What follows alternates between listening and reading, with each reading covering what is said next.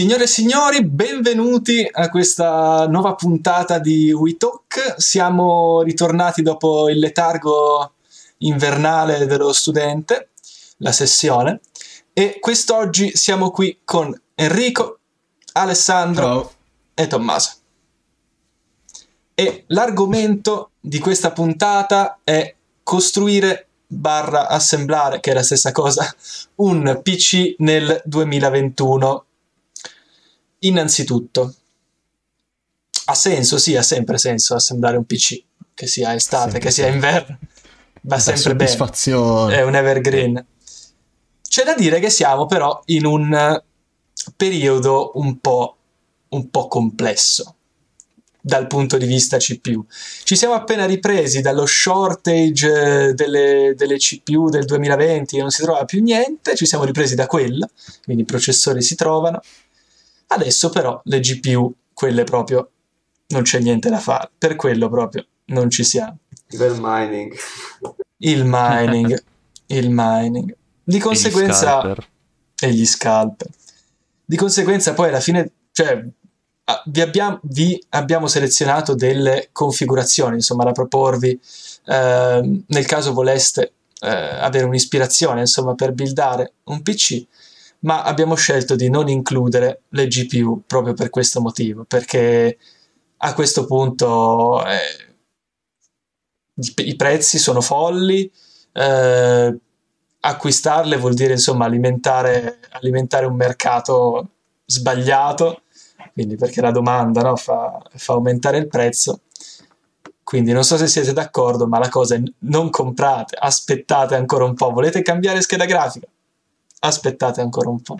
No, infatti, se vi va bene ne avete una vecchiotta già installata nel vostro computer o non lo so, un amico che si è appena comprato la GPU nuova e allora vi vende quella vecchia a un prezzo di favore.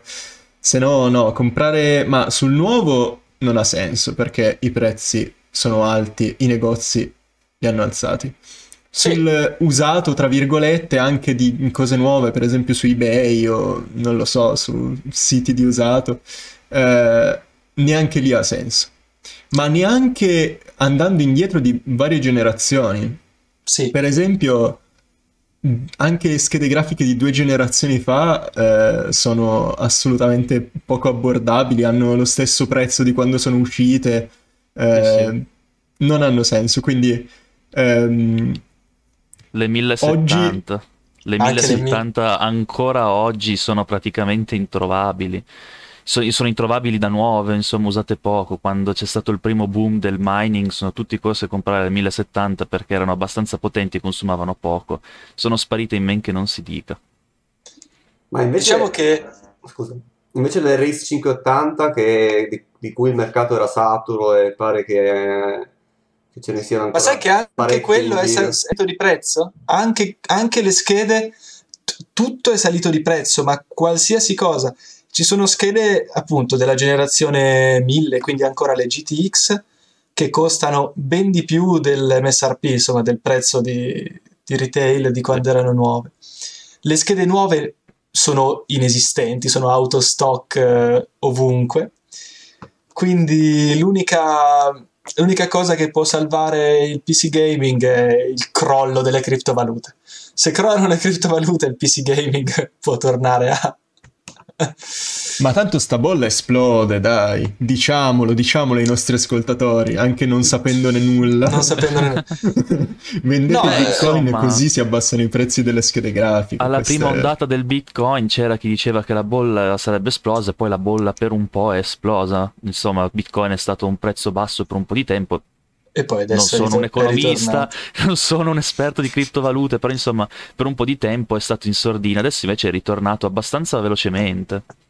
Da una settimana all'altra mi sembra di ricordare sia passato dall'essere a 5.000, 15, 20.000 e abbastanza Diciamo che velocemente. e il Bitcoin poi si traina dietro tutto quanto. Se sale Bitcoin, Eh, sì. sale Ethereum, sale Ci sarebbe da fare un podcast a parte solo sulle Sì. criptovalute perché è un Sì. argomento talmente vasto e talmente complesso. e- Con molte implicazioni, tra l'altro, dalle implicazioni Sì. economiche a quelle ambientali, a quelle Assolutamente come sì. parliamo Etiche. oggi. Etiche. Esatto. C'è molto di cui parlare. Io ho avuto la fortuna alla fine di comprare la mia scheda grafica più di un anno fa, per cui non, ho, non sono in corso in problemi di shortage, e sono ancora contento con questa. Eri Ho- andato a MD tu, giusto? Ho comprato una RX 5700 XT perché l'ho trovata a un prezzo interessante, era sotto le vacanze, forse sotto il Black Friday, e ho avuto un discreto sconto per cui ho preso quella. Se vuoi tradurla in eh, Nvidia, diciamo che, che- quale sarebbe la corrispettiva? 2070, 2070 Super più o meno. Eh, se, la, Ok. se la batteva con quella eh, quando ho visto la recensione. Mhm. Io invece ho la sorellina minore della tua GPU, la 5600 XT, che invece se la gioca molto bene con la 1660 Ti. Tra l'altro la mia storia è abbastanza interessante perché io questo computer qua, che tra l'altro si vede anche nella webcam, lo volevo costruire un paio di anni fa, e, tuttavia non l'ho fatto perché questo qua è il primo computer desktop che posseggo, prima sono sempre nato di portatili e quindi non avevo una GPU vecchia da metterci dentro. Ho pensato di fare questo computer, di assemblare questo computer proprio quando c'è stato il primo boom delle criptovalute e è diventato tutto introvabile a livello di GPU. E allora ho dovuto rimandare e a febbraio dell'anno scorso ho comprato gli ultimi componenti per questo computer, l'ho finalizzato e adesso di nuovo. Se avessi aspettato un pochino di più, probabilmente sarei ancora a lavorare sul mio portatile. Quindi sono proprio caduto in mezzo alle due. No, anche perché a eventi. proposito di tempismo, ora tutti poi parleremo anche di, di configurazioni, parleremo di prezzi. Eh, prima magari vi parliamo un po' delle nostre eh, build, poi vi diamo qualche consiglio. Ehm, tutti i prezzi sono aggiornati al 9 di marzo, perché questo è stato quando abbiamo fatto la ricerca. Ma chiaramente tutto è già cambiato, di poco, ma cambierà nei prossimi giorni. E in fatto di tempismo, soprattutto dal punto di vista eh, delle CPU Intel, tra una settimana, se non sbaglio, escono i nuovi processori Intel, eh, Rocket Lake, Alder Lake, mi sono perso con i Lake, insomma un, un Lake eh, Gli 11. nuovo. Con l'ago a caso. La serie 11 delle, delle CPU Sì, sì. Intel, insomma, per, per capirci. Eh, Eh, Sì, che erano usciti quei benchmark assolutamente folli che sembravano che dovessero essere Esatto. chissà che roba. È ancora da vedere, ma forse mi, mi pare che ci siano stati dei leak che ridimensionavano un po' la, la cosa. ma di molto, cioè in pratica dicevano che no- non è un, un granché di, di improvement. Come sempre è così, alla fine mi ricordo, tornando un po' sull'argomento, che le- la scheda grafica del nostro Tommaso, la 5700 XT, prima che uscisse si parlava dovesse gareggiare con la 3080 Ti addirittura, e poi invece si piazza su una più modica 3070 che niente di, voglio dire, niente da buttare via, però sì, insomma i leak sono sempre Ma è un, pomposi. un po' il gioco dell'hype, secondo me, cioè ci, ci marciano Sì, sì. anche i, i- Ah no, i costruttori. Basti pensare allo scandalo di Intel eh, e della CPU a 5 GHz 64 core, non mi ricordo 64 core, mi sembra di ma non ne sono sicuro, che avevano fatto il benchmark collegandolo fondamentalmente a un precipitatore di temperatura, fondamentalmente una sorta di freezer per l'aria portatile. Ah, sì. Sì, che ma ci sono, una configurazione un po' inusuale per un computer desktop. ci sono quei tizi che fanno gli overclocker di, di L'extreme hobby. overclocking. Eh, ma, ma mettono, cioè, ehm, usano dei cooler con, eh, Sì, sì. cos'è, l'azoto liquido Delle torri con l'azoto direttamente- liquido L'azoto liquido. Si, fa- si fanno i record di overclock con l'azoto liquido. Sì, sì. eh, tutti. e raggiungono 5, 6, 7 GHz. Mi ricordo che mi sembra di ricordare una volta di aver visto qualcosa come 5 GHz su uno Xeon 128 core, 100 thread. Sì, sì, no, delle cose ridicole. sì, sì, sì, qualcosa che di una per potenza di calcolo 2.8 assurda. nanosecondi, eh, perché non è si una Poi anche lì- configurazione stabile. sì, Magari Però- tu c'hai il 16 Certamente. core, un 8 core, quant'è? Dicono 5 giga e poi scopri che quella frequenza Uno solo. è raggiungibile da un solo core, tutti gli altri stanno Esatto. molto più bassi. Ma perché Esatto. giustamente poi il thermal budget è quello e poi anche a livello proprio di progettazione è molto difficile fare una CPU Diciamo con delle che- frequenze così spinte. Tanto, tanto è vero che Intel in- ha iniziato con questo trend, diciamo, di eh, puntare su frequenze altissime con i Pentium 4, si è resa conto che era molto difficile e poi sono passati a fare soluzioni invece più parallele, quindi col multicore, ottimizzando Sì. poi perché effettivamente spingere un singolo core a, frequenze più alte di 5 GHz è eh, abbastanza fisicamente La legge di Moore è morta.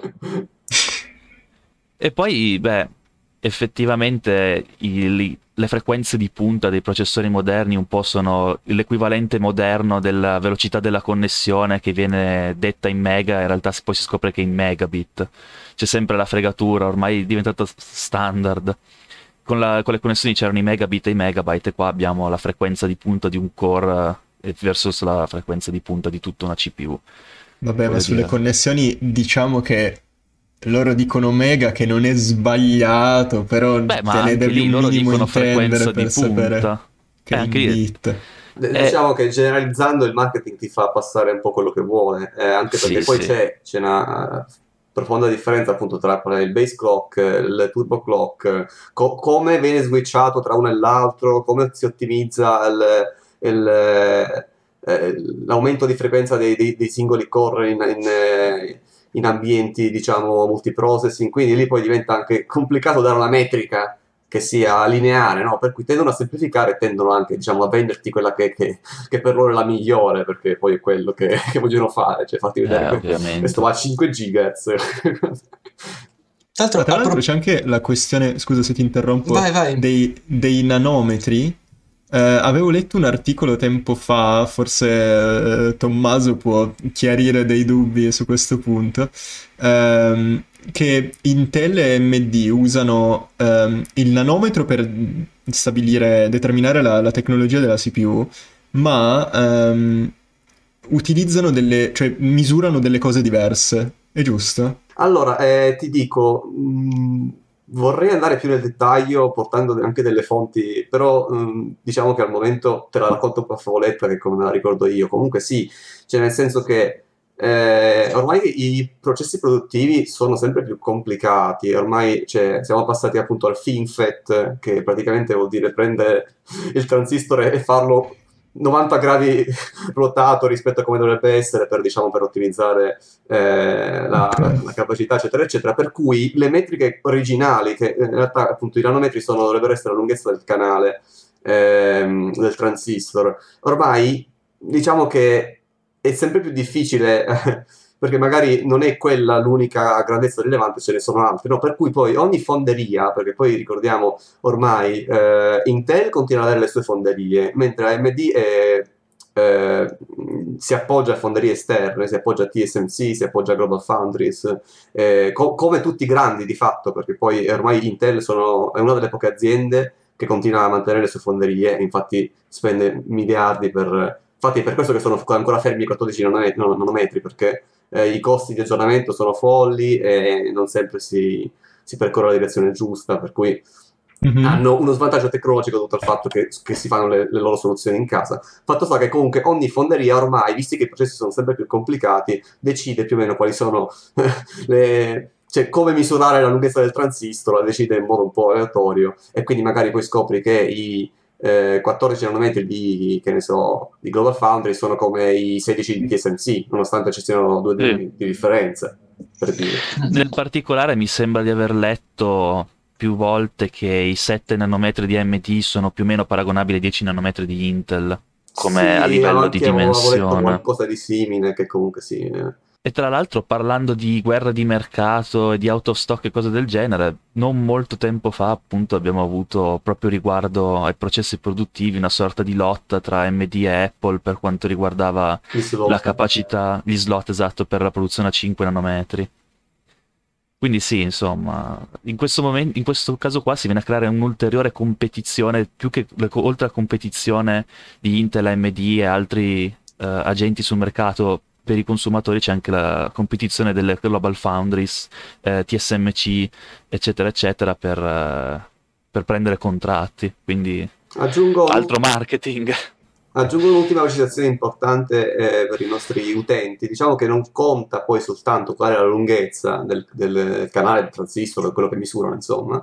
Eh, quello è Mm. importante perché ovviamente con una densità maggiore puoi mettere più transistor, puoi utilizzare anche, eh, puoi aggiungere parallelismo, aggiungere funzioni e ripartire anche l'energia in modo intelligente. E, eh, però non conta soltanto appunto la lunghezza del canale, ma conta anche, ci sono alcuni nodi sono specializzati per l'high performance e altri per il low power, quindi non è detto che un nodo, per esempio, 10 nanometri, non so quello de- di adesso di Intel, ma i 10 nanometri che c'erano se non ricordo male di TSMC, ma potrei sbagliare, comunque erano un nodo low power per esempio, quindi magari erano più piccoli di un nodo a eh, 14 nanometri, ma erano, non erano adatti per fare una CPU high performance. Eh, così come è anche importante la resa produttiva, nel senso che a regime poi eh, i produttori sperano che ci siano rese molto alte, però eh, quando inizi a sviluppare un nodo non è detto che magari un nodo all'avanguardia, magari un nodo fighissimo, ma ti dà una resa produttiva minore di altri ben più rodati, per cui anche lì eh, vanno a costare di più anche i processori perché la resa è inferiore. Eh, sono, cioè, è, è, molto complesso il campo delle fonderie, non è, non è un argomento semplice da affrontare, specialmente okay. eh, i, i, produttori, di nuovo, cercando di tornare al discorso di prima, tendono a semplificare, tendono a dire ok, noi abbiamo questo che è fighissimo, eccetera, eccetera. Poi se vai a vederti bene nel dettaglio scopri che in realtà la situazione è più complicata di, quanto, di come te la vendano, ecco. Ok, no, ma te l'ho chiesto perché eh, era per dire che Intel è vero che è rimasta indietro rispetto a AMD, ma non è così indietro, cioè non è 5 nanometri contro 14, è, è più vicina la questione, me l'hai confermato. E poi diciamo che, um, di nuovo, costruire un PC dipende sempre dalle esigenze, perché, perché in ogni caso avere per il gaming avere più di 4-6 core non serve praticamente a niente. Quindi in game magari il processore eh, octa-core 16 thread performa come il eh, hexa-core o addirittura quad-core a seconda del, del clock dei core e della latenza di memoria che è quello che penalizza molto AMD in gaming eh, rispetto ai processori Intel nei benchmark perché poi c'è anche da dire questa cosa che quando vai a comprare cioè ok vai a leggerti i benchmark e dici eh beh però il processore Intel in questo caso ha eh, il 5% di frame rate in più rispetto al processore AMD, il processore AMD è terribile, è terrificante, oddio non lo voglio. E in realtà se poi quel 5% si traduce tra 95 e 100 fps la differenza è davvero minima. E ricordiamo comunque che in gioco tanta differenza la fa la GPU, tantissima differenza la fa la GPU. Eh, quindi ci vuole comunque un minimo di eh, processore, ma poi eh, sta, sta, alla GPU la grafica, diciamo. Certo. E per le configurazioni che proporremo poi, nella configurazione eh, budget io ci vedrei bene una 3060 o equivalente, mentre nelle configurazioni, nelle due configurazioni un po' più costose, anche lì una 3060-3070, perché non sono eh, configurazioni estreme, spintissime o chissà cosa. Eh, non so se siete d'accordo, se si parla di un PC tra i eh, 700-800 euro e di un PC attorno ai 1000-1200, comunque eh, sì. comprare una scheda grafica che costa quanto il PC stesso non, non so se ha tanto certo. senso. Io sono andato proprio in quella fascia lì col mio computer, infatti la 3060 era 20-30 euro in più di quello che ho preso io eh, alla fine, perché avevo già tirato il budget oltre a quello a cui avevo intenzione, quindi anche se erano 20-30 euro può sembrare stupido fermarsi qua, però c'è appena in considerazione che avevo già esteso il budget precedentemente e quella è più o meno la fascia dove sono andato a ricadere. Adesso io ho fatto una una build che non è una tipica build da gaming, perché questa build ha un Ryzen 7 3700X. Un computer da gaming, eh, come diceva appunto Gabriele, non ha veramente bisogno di un uh, processore 8 core 16 thread. Uh, un Ryzen 5 con 4 core 8 thread o 6 core, 8 thread, 6 core 12 thread. Eh, ormai sono tutti 612. Ormai, sì, ormai tutti i processori sono tutti 612. Avrei eh. risparmiato magari francamente non lo so, sparo 75 euro che mi avrebbero preso magari una scheda grafica più potente, che per un gamer è più decisamente sì. più importante. Sì.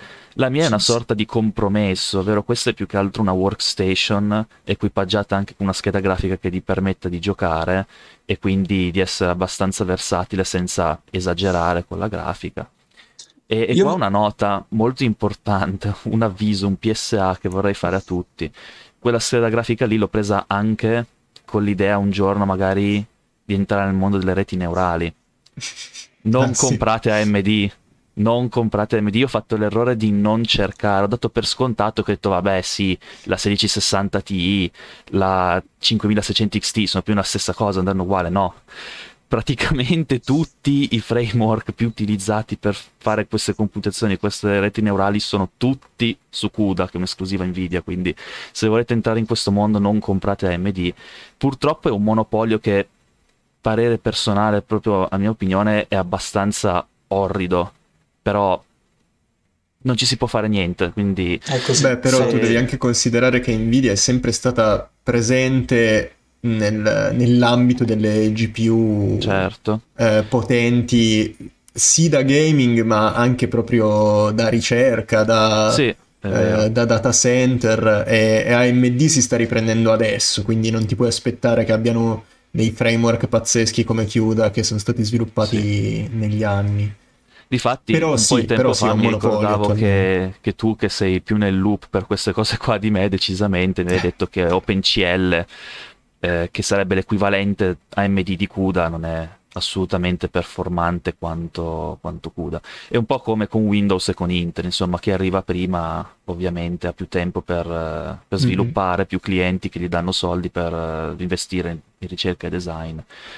E quindi sì, sì, sì. Se, se, volete entrare nel mondo delle reti neurali comprate Nvidia perché almeno per adesso non ci sono altre opzioni. Posso confermare, purtroppo, eh, diciamo che ci sono anche dei progressi da parte di AMD, se vogliamo con ROCM e tutto il framework collegato a esso, certo. però eh, anche lì io ho notato con rammarico che il supporto è molto limitato, che hanno soltanto poche schede eh, supportate, specialmente quelle appunto che sono destinate appunto a a fare, a fare calcolo e meno quelle da gaming. Da gaming sono un po' più snobbate. La mia eh, 5700 XT non è supportata al momento. Eh, continuano diciamo, a, a, dire sì, forse poi la supporteremo, ma non è ancora sicuro che ciò avvenga, che ciò avverrà. Eh, per cui sì, se uno vuole fare appunto GPGPU, quindi General Purpose GPU o calcoli con la GPU, purtroppo eh, Nvidia è la soluzione migliore al momento. Sì. Tra l'altro Enrico, proprio quando ho portato questo, questa problematica, quando mi sono reso conto di questa cosa, mi avevi suggerito una piattaforma di cloud computing, mi sembra, che chi come me purtroppo si trova in questa situazione può usare nel caso almeno un minimo, insomma, per, per pacioccare un po'. Come sì, sì, allora volendo c'è Google Colab che eh, ora io non sono un grandissimo fan di Google però eh, su, sotto questo aspetto eh, sono, sono, abbastanza avanti eh, ci sono gli account anche free eh, con tutte le limitazioni del caso però insomma se, se uno deve fare ehm, un po' di machine learning ehm, all'acqua di rose veloce qualche oretta eh, si può fare.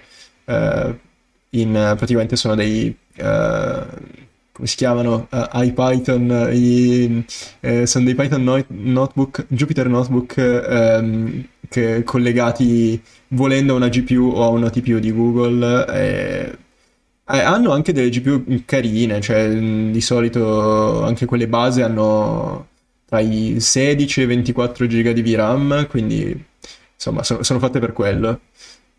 Sì, sì. fine della insomma, parentesi. Niente di professionale, però per uno che vuole facioccare un po' come me, magari ci può stare. Tornando all'argomento build PC, io voglio, prima ho sentito la, la, Safe Word che è Workstation e voglio sentire la storia del buon Enrico perché tutte le volte mi ah, fa ridere sta cosa. Ah, ecco. Allora, qualche puntata fa forse vi ho parlato del mio server. Uh, ecco, uh, lo sto vendendo perché non perché non facesse il suo lavoro per bene, lo faceva, è solo che nella mia situazione attuale, eh, che è diversa da quella che consigliavamo, cioè almeno uno sgabuzzino dedicato eh, o un armadio da qualche parte, insomma, ehm, io semplicemente do- dovevo tenermelo in camera e il rumore era eccessivo. Allora, quello che ho fatto è eh, tirare fuori il portafoglio, cercare su eBay per eh, lunghe ore finché non poi trovato quella giusta, una workstation, eh, più o meno degli stessi anni del, del server. Si trovano, eh, adesso nel mio caso ho preso una HP Z620 però eh, se ne trovano di equivalenti di, di Dell, ho visto qualcosina di Fujitsu. E, ehm, e la, la, grande figata di una workstation è che è il form factor. Nel senso, è un fisso grande con le ventole eh, grosse, silenziose. E la figata, tra l'altro, è che ho anche upgradato la, la CPU così facendo, cioè sono passato da 2 Xeon Hexacore a 2 Xeon Octacore, quindi totale 16 core. E ci ho rimesso esattamente Proxmox come era sul server. E la figata, però, è che seconda, secondo pro del, del form factor, eh, ci si possono mettere eh, schede grafiche eh, agilmente più, eh, forse più che il form factor anche il fatto che, che, abbia una PSU da 800 watt circa, adesso non mi ricordo il numero preciso, eh, contro quella del server che era da 400, quindi c'è ampio margine per metterci una GPU anche cazzuta. E, ehm, e niente, eh, ce l'ho messa, poi facendo un po' di smanettamenti vari sono riuscito a uh, fare il, il pass-through della, della GPU sia su Ubuntu che su Windows quindi perfetto per eh, gaming e machine learning. Um, c'è un po' di, di, overhead per quanto riguarda la CPU, però diciamo che, che ci ho giocato già um, un bel po' anche online. Uh, con Gabriele, per esempio, una serata abbiamo fatto un po' di Rocket League e mi, e mi teneva comunque uh, sui intorno ai 144 fps, adesso non, non, non so i numeri per magari 130 adesso. Eh, Rocket League senza... non è un gioco esigente, la scheda grafica è una 1060, ma comunque no, no, però dico, si può giocare con una come... virtual machine. Eh. Sì, più o meno eh. come sul fisso. Esatto. Eh, ora il, il, clock è più basso, bisogna anche lì gli Xeon con i clock alti sono quelli che costano di più, quindi bisogna vedere di trovare un, un buon compromesso. Eh, però eh, la, sì, la figata è che essendo una macchina virtuale su un server, tra virgolette, gli puoi passare tantissime risorse, tantissima RAM, CPU, adesso l'ho fatto 10 core, 32 GB di RAM e, e, la, e, e quel, diciamo che la CPU ha un po' di overhead, mentre la GPU viene passata direttamente alla macchina virtuale, quindi sul lato grafico non c'è nessun tipo di overhead che è, è molto figo. E se siete insomma in una situazione in cui volete condensare, come nel mio caso, PC da gaming e, e server in una macchina unica, eh, sappiate che si può fare ehm, e sono parecchio convenienti. Ehm, adesso parecchio, insomma, c'è un, c'è un limite alle... di età, diciamo. Esatto, rispetto alle risorse che, che ottenete, eh, l'usato di diciamo intorno al 2012-13, così, eh, è, è, parecchio conveniente. Per esempio, eh, la, la, mia l'ho pagata intorno ai 600 euro e ha due octa-core totale di 32 thread e 64 GB di RAM. Ora è DDR3, però è anche CC, vabbè, insomma, è, è una workstation, quindi ehm, insomma, versatile. E tra l'altro, per chiudere, le workstation nuove invece non cercatele neanche perché ho visto eh, che per esempio l'HP Z8, comunque la, quella che stanno vendendo come nuova adesso, eh, costa configurazione base in, intorno ai 3500 euro, ma con delle specifiche eh, ovviamente da potenziare, nel senso che vi vendono tipo un octa-core 16 GB di RAM, un SSD base e, e non ma ha è, alcun senso. È sempre comprarlo. stato così. Però... Diciamo che il pubblico a cui si rivolgono è un pubblico enterprise, sì. il prezzo di... ma anche adesso mi sto documentando per un video che poi uscirà sul canale eh, su una workstation che abbiamo in laboratorio, anche lì il prezzo base era di circa 3.000 euro ai tempi, eh, ma si fa in fretta a salire attorno a quota 10.000, ecco, se uno... Sì, sì ma io me lo aspettavo di più da, da, un Mac Pro, per esempio. Il Mac Pro è così, e, e, e, quando è uscito tutti sono andati fuori di testa. Oh mio Dio, Apple mette i prezzi altissimi. E poi vai a vedere altre aziende, in realtà fanno esattamente la stessa cosa. Beh, sono un po, meno alti, di, un po' meno alti di quelli di Apple. Mi ricordo... No, ok, va bene. Però diciamo che è la stessa idea. Sì, sì. Mi ricordo di aver visto un video da niente po' di meno che Louis Rossman che faceva un'analisi del prezzo del Mac Pro e faceva vedere come non era assolutamente fuori dal... c'era un 10% di Apple Tax che è, un, è, una cosa normale, insomma, non è che costava il quadruplo, il quintuplo, il decuplo, quello che No, la cosa che gli criticavano tanto era la configurazione in sé. Che met- metti anche che, che le, le, specifiche costino 5.000 euro, adesso io non so quanto costi un Mac Pro base, però diciamo circa, eh, però la configurazione non aveva senso perché ti davano un, un Oxyon eh, underpowered, una scheda grafica relativamente sfigata, però è così sulle workstation in generale. Sì. Quindi per chiudere il discorso, workstation vecchiotte ma non vecchissime, molto Vintage. consigliate come, come risorse disponibili, diciamo. Io direi di, io proporrei di passare un po' alle configurazioni eh, che vogliamo, non dico consigliare, però dico esaminare un po' queste configurazioni che ho trovato. Ehm, allora, l'idea di base è quella di avere, abbiamo due fasce di prezzo, abbiamo una configurazione budget, una configurazione più gaming enthusiast che poi andremo a vedere che può avere un senso per qualcuno, ma secondo me non troppo, ma poi andremo a vedere. Invece una configurazione con dei processori con più core, eh, più o meno sempre allo stesso prezzo. E poi ovviamente per, per, non, per, non, per essere bipartisan abbiamo sia le configurazioni AMD che le configurazioni Intel, perché, perché mi sembra giusto. E partiamo dalla configurazione budget. Intanto la cosa un po' è, cioè qual è il limite più basso oltre il quale ha senso assemblarsi un computer? Perché comunque, cioè, configurazione budget, eh, potevo anche metterci il processore che costava meno e la scheda madre più schifosa che c'era, quello che sia. Però poi non ha un senso. Secondo me qui cominci già ad avere delle performance nonostante poi il PC completo ti venga a costare attorno ai 700 euro, quindi proprio budget budget non siamo, però comincia ad avere delle performance secondo me sensate. Non so, la vostra opinione su questo?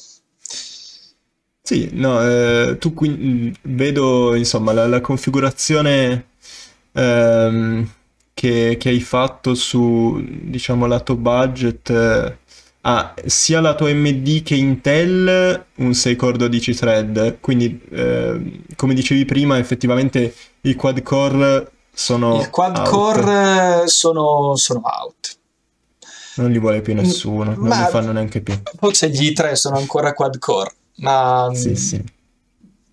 Beh, ha sempre meno senso comunque ma comprare processori con, con, con pochi core. Sì.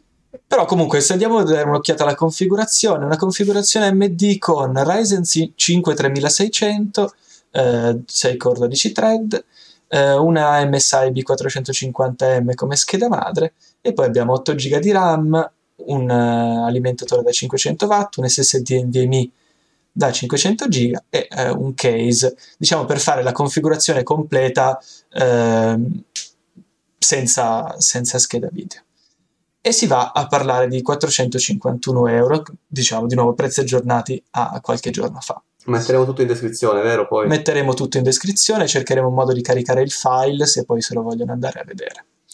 Mentre dall'altra parte abbiamo la configurazione Intel col Core i5 10400F, sempre 6 core 12 thread, sempre senza grafica integrata, perché è la versione F, eh, appunto, dei processori Intel che costa un po' meno un MSI B460M micro ATX e poi le stesse 8 GB di RAM, un alimentatore 500 watt e quant'altro. E qui eh, andiamo a 423 euro, quindi una trentina di euro in meno. E in questo caso, eh, a mio parere, la configurazione Intel è più conveniente. Ehm, e sarà secondo me un po' un leitmotiv di questa analisi. Mm, sarà per il fatto che stanno per uscire, uscire processori Intel nuovi, quindi i prezzi di Intel sono bassi, sono decisamente bassi e che AMD ha guadagnato proprio a livello di eh, reputazione, fanbase e quello che sia un sacco. Eh, di conseguenza possono permettersi di vendere le CPU ad un prezzo più alto. Però ehm, diciamo, stando solo al, al, denaro, in questo momento AMD forse non è la cosa, non è più la CPU che conviene, diciamo.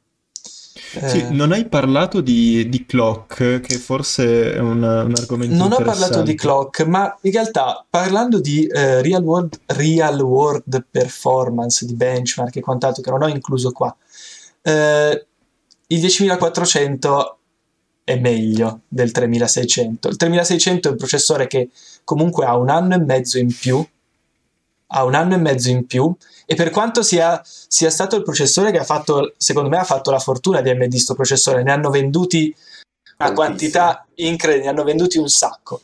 Eh, però adesso a 191 euro è, è un po' è un po' fuori prezzo perché la sua competizione è il 10400F che costa 135 euro. E sia in gaming ma sia anche semplicemente nel, in multicore e quant'altro eh, fa meglio fa meglio della, della controparte AMD Ehm, diciamo poi Intel ha le sue limitazioni sul clock della RAM per esempio gli i5 eh, non vorrebbero in teoria più RAM con più di 2666 MHz, che però si risolve poi andando a appli- applicare un profilo XMP eh, sulla scheda madre, insomma, eh, si risolve in qualche modo così. Ehm, E, direi che se nella configurazione budget, secondo me, eh, Intel in questo caso vince. Eh, poi anche lì dipende sempre dai prezzi. In questo momento storico è così, tra due settimane magari non è più così, cioè a livello proprio di, di convenienza. È l'altalena del mercato. Eh, Sì, sì, è sì. la- il risultato di AMD che è tornata finalmente a essere competitiva, insomma, a tirare giù dal piedistallo Intel. L'abbiamo visto, insomma, quando è uscito, mi sembra, eh, Ryzen 2, cioè la terza generazione di Ryzen, o forse la seconda, non mi ricordo più, Intel ha annunciato che avrebbe dimezzato i prezzi di quasi tutte o comunque molte CPU top, dimostrando che comunque avevano dei ricalchi assurdi su quelle CPU. Se li potevano permettere perché avevano fondamentalmente un monopolio nel mercato del, dell'high performance computing, mentre adesso insomma AMD li ha raggiunti adesso vedremo una lotta molto E adesso siamo un po' nella situazione opposta, paradossalmente, Eh sì. sui nuovi Adesso- processori AMD. I nuovi processori AMD costano perché sono richiesti, indubbiamente, Sono e perché comunque lo, lo shorting eh, di, di- cioè la produzione ancora non è tornata ai livelli pre, 2020 pre-pandemia e, e anche i materiali, cioè, diciamo che tutta la, la catena sta un, po', sta un po' soffrendo in generale. Quindi, certo, uno diciamo che secondo me il dire escludere l'uno o l'altro a prescindere non ha, non ha senso. Cioè, uno va per quello che conviene, per quello che, che funziona, che funziona di più.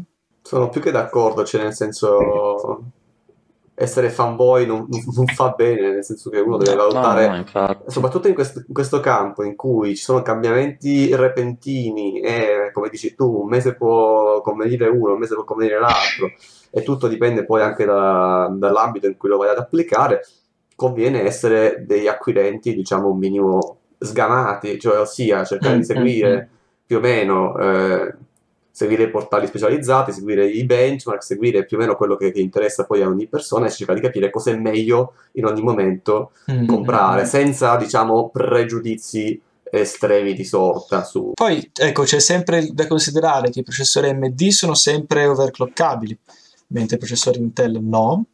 Eh, ma anche lì, eh, quante persone poi effettivamente vadano a overclockare il proprio processore? Secondo me, poche. La stragrande maggioranza eh, non lo fa. Anche perché su- AMD c'è da dire che molte fonti del settore si sono espresse. Non ho seguito sulle ultimissime generazioni sui Ryzen serie 5000, ma insomma sui Ryzen serie 3000 avevano fatto diversi test, parlo di canali YouTube tipo Gamers Nexus, Sì. e hanno- sono giunti alla conclusione che overclockare i processori AMD, sì, per carità, ti porta magari 1-2 fps in più, 30 punti su Cinebench, ma alla fine non fa tutto sto Sì. granché. Cioè, il fatto è che non è, non è, non è il punteggio nei benchmark Sì, non, sì. non dice, non dice granché alla fine, Esatto. traducendo e anche poi quello in uso, in uso overclockando gli quotidiano. AMD non, eh, non incrementa tanto, insomma.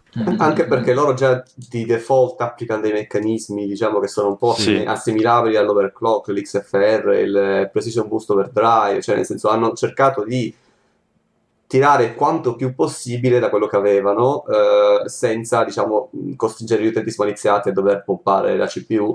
Chiaro che c'è sempre un piccolo margine perché magari poi eh, l'utente che frega niente dei consumi vuole tirar su eh, o a- al contrario la gente che vuole salvare in eh, energia o in calore tirerà giù quindi comunque sì c'è sempre l'intervento umano ci può essere ma diciamo che hanno cercato quanto più possibile di, di tirare fuori una soluzione che già di suo eh, pacioccasse con eh, tensioni, correnti, frequenze per darti una, una roba quanto più potente possibile Mm-hmm. nel pacchetto del, del Ryzen ecco. Quindi alla C'è fine anche un'altra l'overclocking. Sì, vai vai. C'è anche un'altra cosa che offrono le CPU AMD, eh, out of the box, il supporto alla RAM ECC, che se non mi ricordo male eh, dipende dalla scheda è madre, ufficioso però sì è ufficioso. È abbastanza una giungla, sì.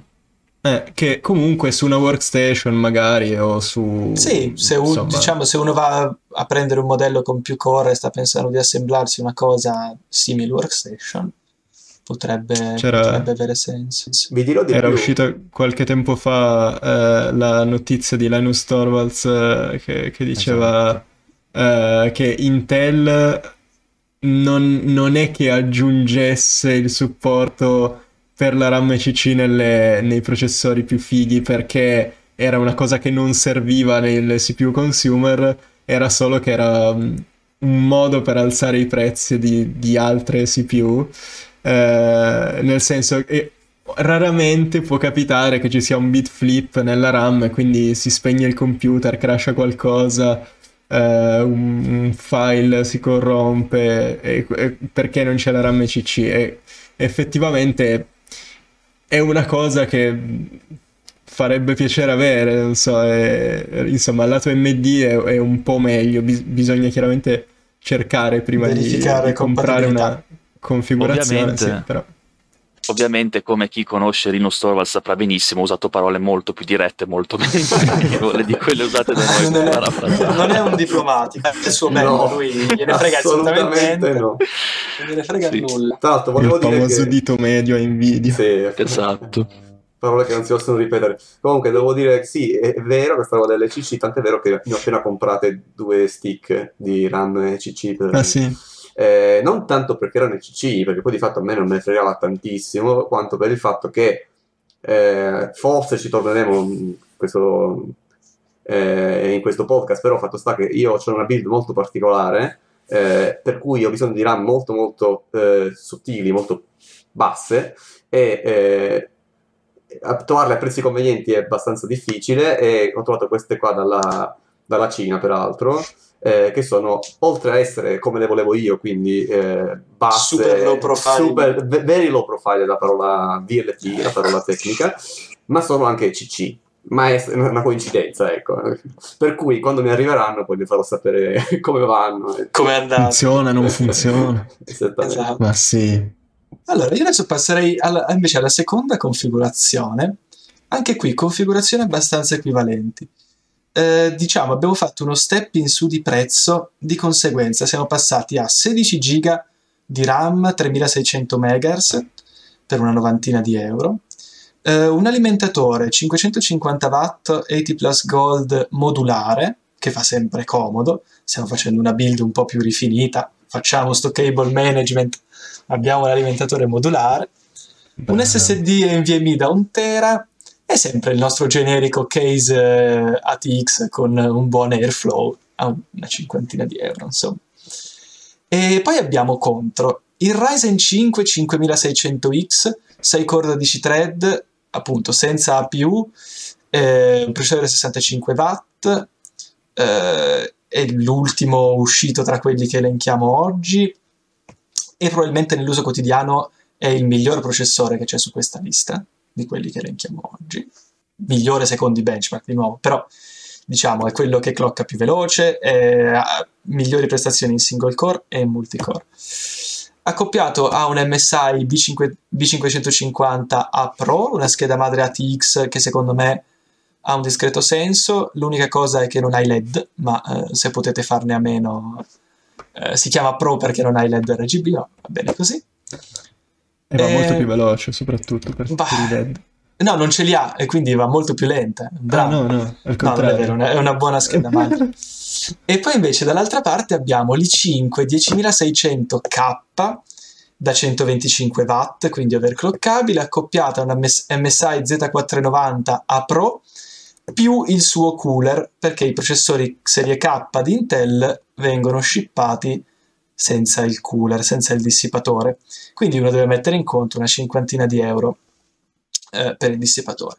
Però quando andavo a dire che i nuovi processori AMD costano, abbiamo il 5600X a 354 euro. Eh, 6 core 12 thread, abbiamo già detto prima, eh, la scheda madre costa circa 130. Mentre invece il 10600K, di nuovo, proprio perché siamo a, a, quasi all'uscita dei nuovi processori Intel e per come si è evoluto il mercato, costa solo, tra virgolette, 210 euro a cui però vanno aggiunti chiaramente il premium per avere il chipset Z490, che è l'unico che consente eventualmente di overclockarlo, e una cinquantina di euro del cooler. Quindi le due build vanno a 796 euro per la configurazione AMD e 719 euro per la configurazione Intel. Diciamo che sì, le ho chiamate gaming enthusiast perché sono un po', insomma, puntano tutto sulle, sulle prestazioni eh, non dico single core, ma le prestazioni single core dei loro pochi, tra virgolette, core, solo 6 e 12 thread.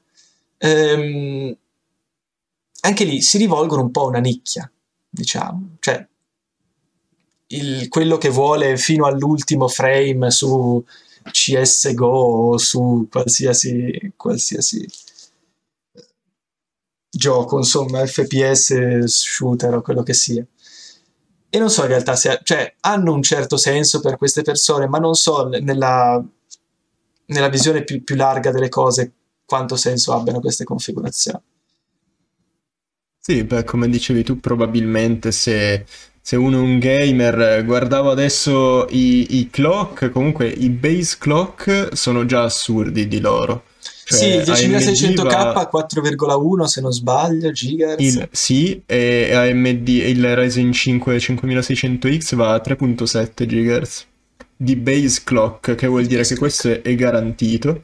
E l'Intel 4.1 è completamente fuori di testa. Sì, eh, però c'è anche la questione dei consumi. Esatto. Cioè, AMD esatto. consuma 65 watt e Intel 125, che è praticamente... C'è anche da dire che il 5600X è la nuova generazione di AMD, è uscito da poco, relativamente poco, mentre il 10600K è la vecchia generazione, eh, la vecchia generazione. Sì, bisognerebbe aspettare la prossima. Bisognerebbe aspettare la prossima, però di, diciamo che appunto ci, ci, abbiamo deciso di farlo adesso per, per avere è sempre una fotografia, cioè una fotografia del mercato in questo momento. Chiaramente tra un mm. mese sarà tutto totalmente diverso.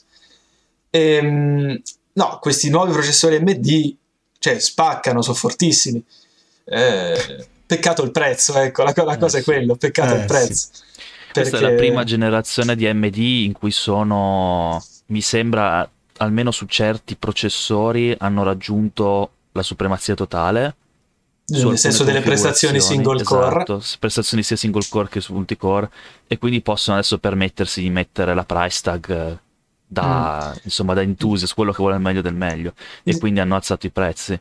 Si spera che insomma M- eh, Intel, pardon, insomma, rincorra MD, esatto, e insomma Così comincia che... a fare la guerra dei prezzi, come esatto. è giusto che sia. Perché mm, ecco il fattore che prima proprio te tirava indietro i processori AMD nel gaming, soprattutto, era questa faccenda della latenza della memoria. A parte il single core, proprio la latenza. Eh, giusto Ehm, però sembrano aver sistemato le cose con il processore serie 5 e quindi, e quindi diciamo che lo fanno, lo, lo fanno pagare. Ecco. Mm. Parlando invece di una configurazione che secondo me ha un po' più senso di queste puntate no, solo al gaming e sorprendentemente arriva ad un prezzo inferiore. Da una parte abbiamo Ryzen 7 3700X, 8 core 16 thread a 296 euro, accompagnato dalla stessa scheda madre di prima, la MSI B550A Pro ATX, mentre dall'altra parte abbiamo il Core i7 10700, sempre 8 core 16 thread, 65 watt, accompagnato da un MSI B450M A Pro Micro ATX, eh, la stessa scheda che abbiamo usato nella configurazione budget, ma dato che non dobbiamo fare overclock, basta e avanza tutte le, le feature di una scheda madre eh, moderna, quindi gli slot NVMe, 4 slot di RAM per l'upgradabilità. C'è anche da dire che queste schede madri, dato che di solito Intel fa due generazioni di compatibilità, le schede madri dei processori di decima generazione saranno compatibili anche con quelli di undicesima generazione. Quindi sono, di solito fanno, fanno questo giochino qua e la configurazione MD eh, che ha gli stessi altri componenti delle configurazioni gaming, quindi la RAM 16 GB, un alimentatore 80 Plus Gold modulare e quant'altro, arriva a 738 euro contro i 699 della configurazione Intel, che secondo me anche in questo caso è la vincitrice. Um, perché il 3700X comincia un po' a mostrare i suoi eh, anni, perché è un processore che comunque è uscito all'inizio del 2019, a metà del 2019, eh, contro un processore Intel che appunto è uscito dopo e diciamo che in gaming, ma proprio più in generale, in, nell'uso generale, ha performance eh, migliori, nonostante abbia un clock leggermente più basso, Uh, il boost penso sia uguale, il clock di base è leggermente più ba- un po' più basso. Diamo dei numeri ai nostri ascoltatori. Allora, il Ryzen 7 3700X ha un base clock di 3.6 GHz sì. e un turbo a 4.4. Bravo. Invece il... no, infatti, bravo. Invece l'i7 10700 ha un base clock di 2.90 GHz sì. e un, un, turbo fino a 4.8. Sì. 2.9 sì, è, è, è, il clock che ho sui miei Xeon della workstation. Eh, devo dire che in gaming riesco. Eh, di solito stanno un po' sopra, poi... Eh, non è, non è l'i7 di cui stiamo parlando, però per dare un'idea della, del, del, clock non è, non è, così basso. No, diciamo e... che appunto riguardo a questo processore proprio ho visto tutta una serie di benchmark, di cose e diciamo che questa serie 3 dei processori AMD ha proprio è stata trainata da questo hype, da questo perché comunque no, erano dei cioè quando sono usciti erano degli ottimi processori a un prezzo decisamente inferiore della controparte Intel, no? E questo ha proprio tirato una grande parte di audience verso AMD. Diciamo che però a questo prezzo e con queste prestazioni, questo processore Intel non è assolutamente male. Anzi, con una, com- una comparison delle due sarei tentato di consigliare Intel in questo caso. Tra l'altro, eh, a differenza della configurazione di prima, eh, il TDP non è eh, non è più così diverso, anzi è esattamente lo è esattamente stesso. lo stesso. Sono due processori comunque efficienti, eh, TDP massimo di 65 watt. Ehm, anche lì, ecco, sul livello di performance, poi non è che sia una differenza, è una differenza minima, è una differenza del 10% massimo di performance. Eh, però appunto, eh, dato che Intel costa pure meno e ha il 10% di performance in più, Mm. In questo momento mi sentirei di consigliarlo. Però, ecco. eh. La cattiveria è che stai facendo competere la generazione di Intel che è uscita dopo quella esatto. generazione di AMD. Esattamente. Però è giusto perché il prezzo è, è lo stesso. Ma io infatti sto parlando in termini di prezzo. Sì, perché sì. comunque diciamo che il gamer normale è un ragazzo, magari, cioè il, il gamer, tra virgolette, cominci a voler costruire un PC quando hai 16 anni, 16-17 anni, magari e il tuo secondo PC lo costruisci quando ne hai eh, 23, 24, insomma. E di conseguenza non è che c'hai un budget infinito a quell'età lì, voglio dire. Eh, difficile perlomeno che tu possa dire ah no voglio il meglio del meglio e ho 2500 euro e voglio farmi un computer da gaming incredibile di conseguenza il prezzo è un fattore certo anche adesso tra due settimane questa non sarà più l'ultima generazione di Intel sarà la penultima eh, e anche lì il 3700X è un ottimo processore, di nuovo. Eh, però chiaramente a livello di prezzo e a livello di prestazioni la generazione successiva alla sua da parte di Intel è superiore, beh chiaramente. Però con i prezzi dell'MSRP all'inizio non era così, non, non era così.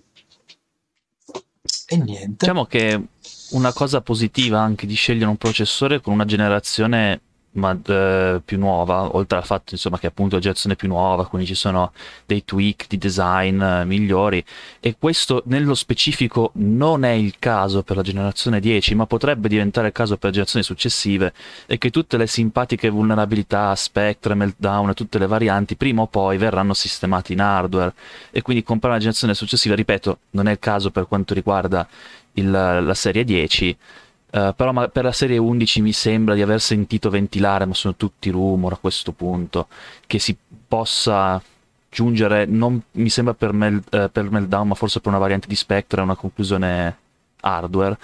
Insomma, vale la pena anche cercare queste cose qua, nel 90 ma- maggior parte dei casi non importa, però se magari uno sta costruendo una workstation di un certo spessore...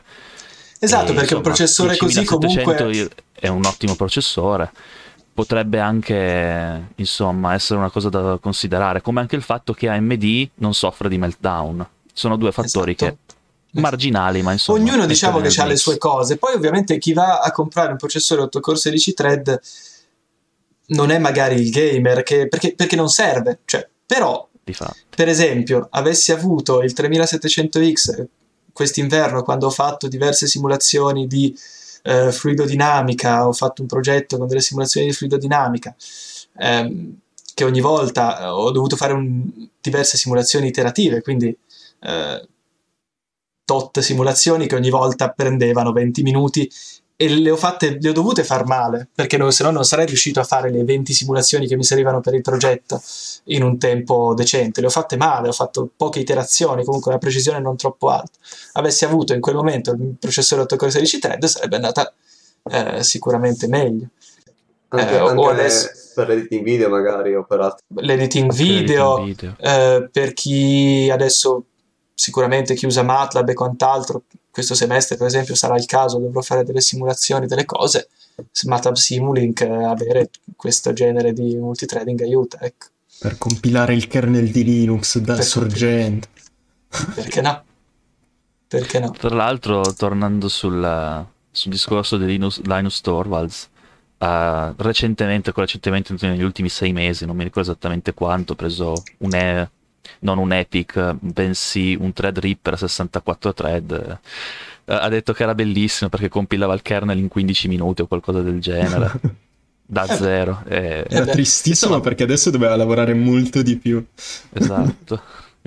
Insomma, quando si parla di quei livelli, insomma, più core uh, ha un reale impatto, insomma, per quei processi che possono essere parallelizzati, più core salva la vita. Io, per esempio, uh, mi sono trovato in fase di sviluppare progetti più volte, lavorare con magari anche tre o quattro virtual machine aperte, insomma il sistema continuava a girare fluidamente mm-hmm. perché ognuno aveva quattro core, eh, ovviamente non andava veloce il computer come non andava normalmente perché comunque la virtualizzazione è un overhead e dividere per quattro i core ha un effetto, ma si riusciva a lavorare tranquillamente sul mio portatile 4 core di tra l'altro del 2014, che probabilmente ha un impatto maggiore dei 4 core, non sarei riuscito a fare una cosa del genere, quindi dipende anche dal workload. Mm-hmm. Io direi che siamo arrivati al punto di fare un recappone e salutare tutti quanti. Quindi vediamo se siete d'accordo Bravo. con me. Dovete comprare un, PC da gaming budget? Comprate il 10400F e una GPU se ci riuscite, beati voi. Uh, volete avere l'ultimo PC da gaming Ultimate, sempre stando attorno ai 1000 euro di budget, 1200-1300 euro di budget? Comprate AMD, comprate il 5600X, perché a questo punto ha senso. Poi bisognerà vedere ora le performance de- de- dei nuovi processori Intel, ma secondo me ha senso. Volete invece un sistema più simile a una workstation eh, per i vostri vari lavori multimediali e non di programmazione e quant'altro? Compratevi l'i7 10700 e secondo me non cascate male. Ma anche se comprate il Ryzen 7 3700X non cascate male. Però l'altro è un pelino meglio. Siamo d'accordo su questo? Siamo d'accordo. E mi trovo d'accordo. Benissimo.